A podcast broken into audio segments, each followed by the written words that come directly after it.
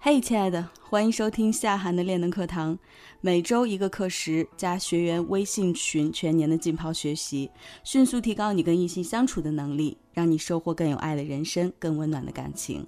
我是夏涵，你们的练能教练。了解最新情感资讯，关注微信公众号“微树洞”。愿我们都能成就更好的自己。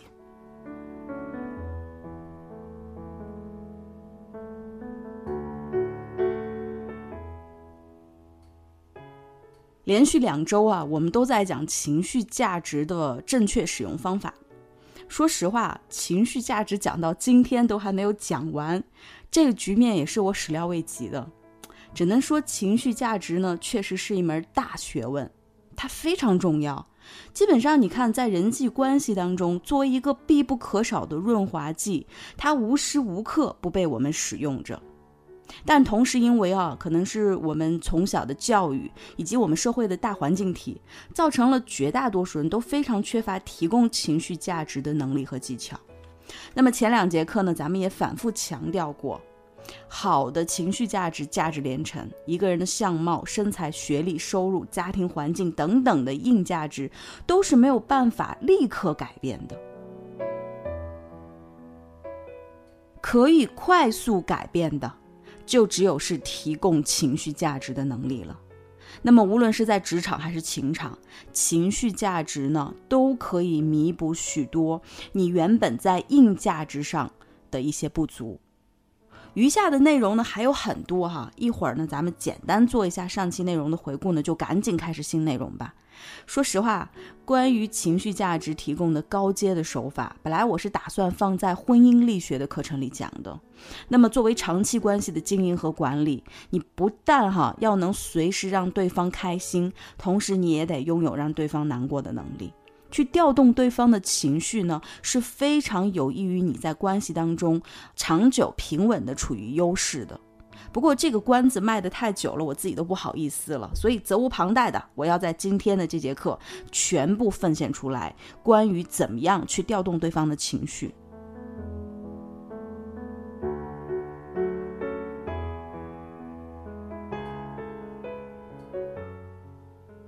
情绪价值的提供和使用方法呢？上一周我们讲了三点，小伙伴们还记得吗？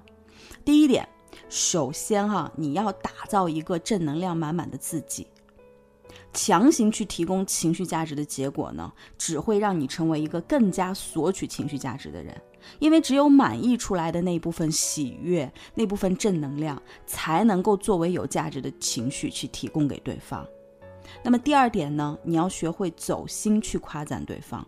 这里面有个小诀窍，就是一定是要夸细节的，一定要夸为什么的。只有这样才能展示出你的真诚，而不是让对方感觉到你所夸赞的话呢只是随口而出。第三点，成为一个有趣的人。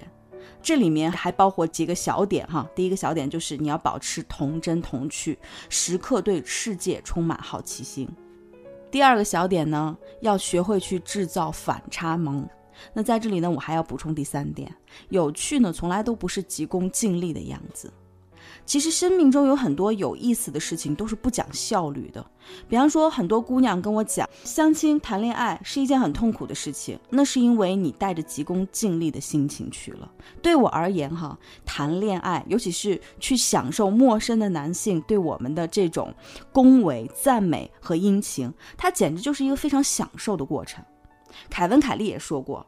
我们人将来只能做那些没有效率的事情，而把所有需要效率的事儿都去交给机器、交给人工智能去干。这句话非常的深刻。什么事儿是没有效率的呢？我们打个比方，比方说，如果人生本身就是一个由生到死的过程，我觉着最有效率的事情，可能就是一出生马上死掉，够有效率了吧？但是我们每个人不都是想着去过一个最没有效率的人生吗？我们千方百计的让这个效率变差，我们要多活二十岁，挺着挺着，我们恨不得活到一百八十岁。再举个例子，比方说你跟一个人去吃饭，到吃饭的点儿，一到吃饭的地方，恨不得马上吃饭就走人，两分钟就结束了。OK，那顿饭叫做快餐，是工作餐。假设这个人是你最心爱的人，难道你也想用这种方式跟你最心爱的人去吃饭吗？所以哈，我经常用庄子的话去告诫我自己，也告诉你们，很多事情慢慢来比较快。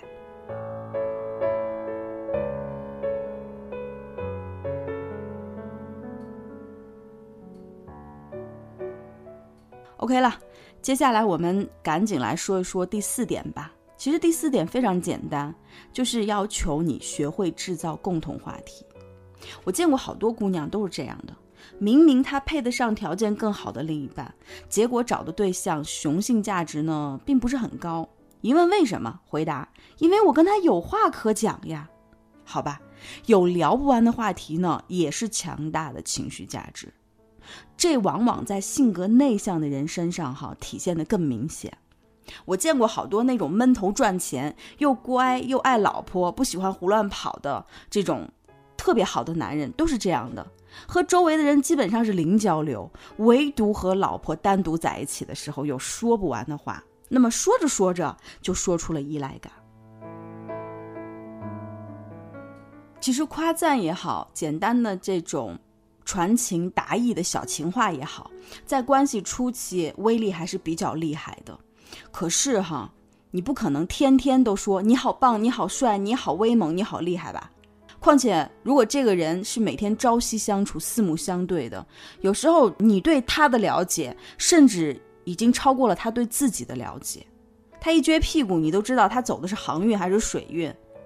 我相信哈，再敏感的人，有的时候也会去对于一个朝夕相处的人的夸奖，有那么词穷的时刻。这时候怎么办呢？最好最好的方法呢，就是你们站在同一个面去讨论同一个话题。哎，这是最好的时刻。无论你们是聊工作、聊生活、聊教育、聊琐事、聊八卦，甚至啊一块吐槽老板、吐槽邻居、吐槽物业，或者去聊聊政治、聊聊宗教，OK 都没有问题。你想要聊到无话不谈、把酒言欢的地步，哈，这里面有三点诀窍，你要记住了。第一，你不要站在对方的对立面，时刻想着要跟他一较高下。很多高 PU 的女人都会犯类似的错误，总觉着打压了对方才能显示出自己的高价值和重要性。可是你知道吗？这种做法最直接的结果就是让对方立刻终止话题。这是最直接的一个结果，可能尤其是对于不善于表达的直男，他说了一半的话，当你用这种姿态去回复的时候，他立刻就不说了。OK，那么中期的效应是什么呢？是你们会出现交流障碍，慢慢的、慢慢的，彼此都没有话题了。没有话题会怎么样呢？OK，那就只能靠吵架来交流了。最后你发现，哎，我们的灵魂都不契合，我各种看你不顺眼。这种交流的方式到了晚期，哈，它的效应就是，也许某一天你发现对方的世界里出现了一个 soul mate，不过这个人不是你。OK，还有第二点，记住了，你要本着求同存异的心态，你要允许对方有不同于自己的想法和意见，而且对待那些你并不认同的观点，我不是要让你去盲从或者屈服，而是最好的反馈是这样一句话，你记住了，我理解你。记住了，亲密关系里讲的是情感，不是道理。OK，第三点就是，你想要跟对方呢制造更多的共同话题，那么丰富有趣的话题呢，还真是需要点知识面和墨水的。人家说的话你最少能接上吧，不要让他觉着跟你说话好无聊呀。千万别小看了。比方说像网游啊、手游啊什么的，这里面的知识点大了去了。我举个例子哈，如果你爱的男人恰好就是喜欢游戏，你与其费尽心机的想要去改变对方的爱好，想要去抹杀对方的一些兴趣，你不如用开放的心态去了解他的喜好。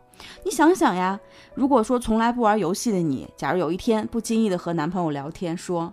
哎呀，我今天去闺蜜的新家玩了，没想到他们居然住在军校的里边啊！穿过校园的时候，看到两个戴白帽子的小兵，闺蜜跟我说那个叫纠察，专门负责找错误的。我当时就笑得不行了。那两个人的穿着、姿势、表情完全一样，呆呆的站在那里，跟两个 NPC 似的。我相信你男朋友听到最后一句话的时候，内心一定有一种惊喜的感受。上周我们也说了，这里面还包括反差萌。啊，让你会更有趣。所以，第四点哈，算是第三点的升级版。让对方感到有趣，就得随时有话聊，不要强加你自己的任何观点给对方，这是能够愉快聊天最基本的常识。同时，聊天话题丰富也是提供情绪价值的一点，所以啊，你要学会去延伸话题，这点很重要。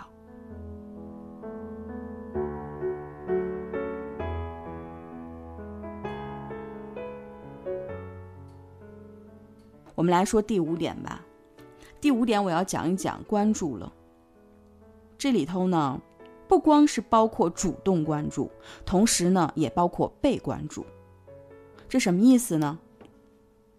我常常说，避免痛苦和减轻痛苦的一个很好的方法，就是你告诉你自己，你并没有多么特别，你所经历的因果，包括每个人啊，如果和你有一样的经历、一样的选择，他也是会经历的。你所感受到的感受，此刻在这个世界上有无数的人会和你有一样的感受，所以你在亲密关系当中产生的需要，也是对方对亲密关系的需要。那么，比方说被关注，人们常常都渴望得到关注，尤其当一个人能量场很低的时候呢，那么这个关注呢，就更是他当务之急的需要。喜欢看今日头条的人哈，应该经常有看到过，就是网络上有各种各样宣称要自杀最后未遂的这样的新闻，而且那些大肆宣扬要跳楼的、跳桥的、跳河的，最后没跳成，为什么呢？前段时间我还看到一个桥段，哎，哪个城市有一座桥，几乎每隔一段时间都会出现要跳桥的人，包括上海的黄浦江。我们去上海旅游的时候呢，导游就会说这条江淹死了，或者还没有淹，很多人都会想要去跳。为什么好玩吗？当然不是，实际上这种极端的行为呢，都是为了获取关注。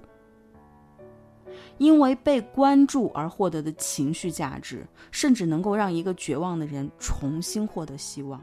所以你可见啊，关注是多么大的一个情绪价值。更多干货，关注微信公众号“微树洞”微群红，你也可以查看专辑详情来加入到树洞的练能课堂。我是练能教练夏涵，感恩有你。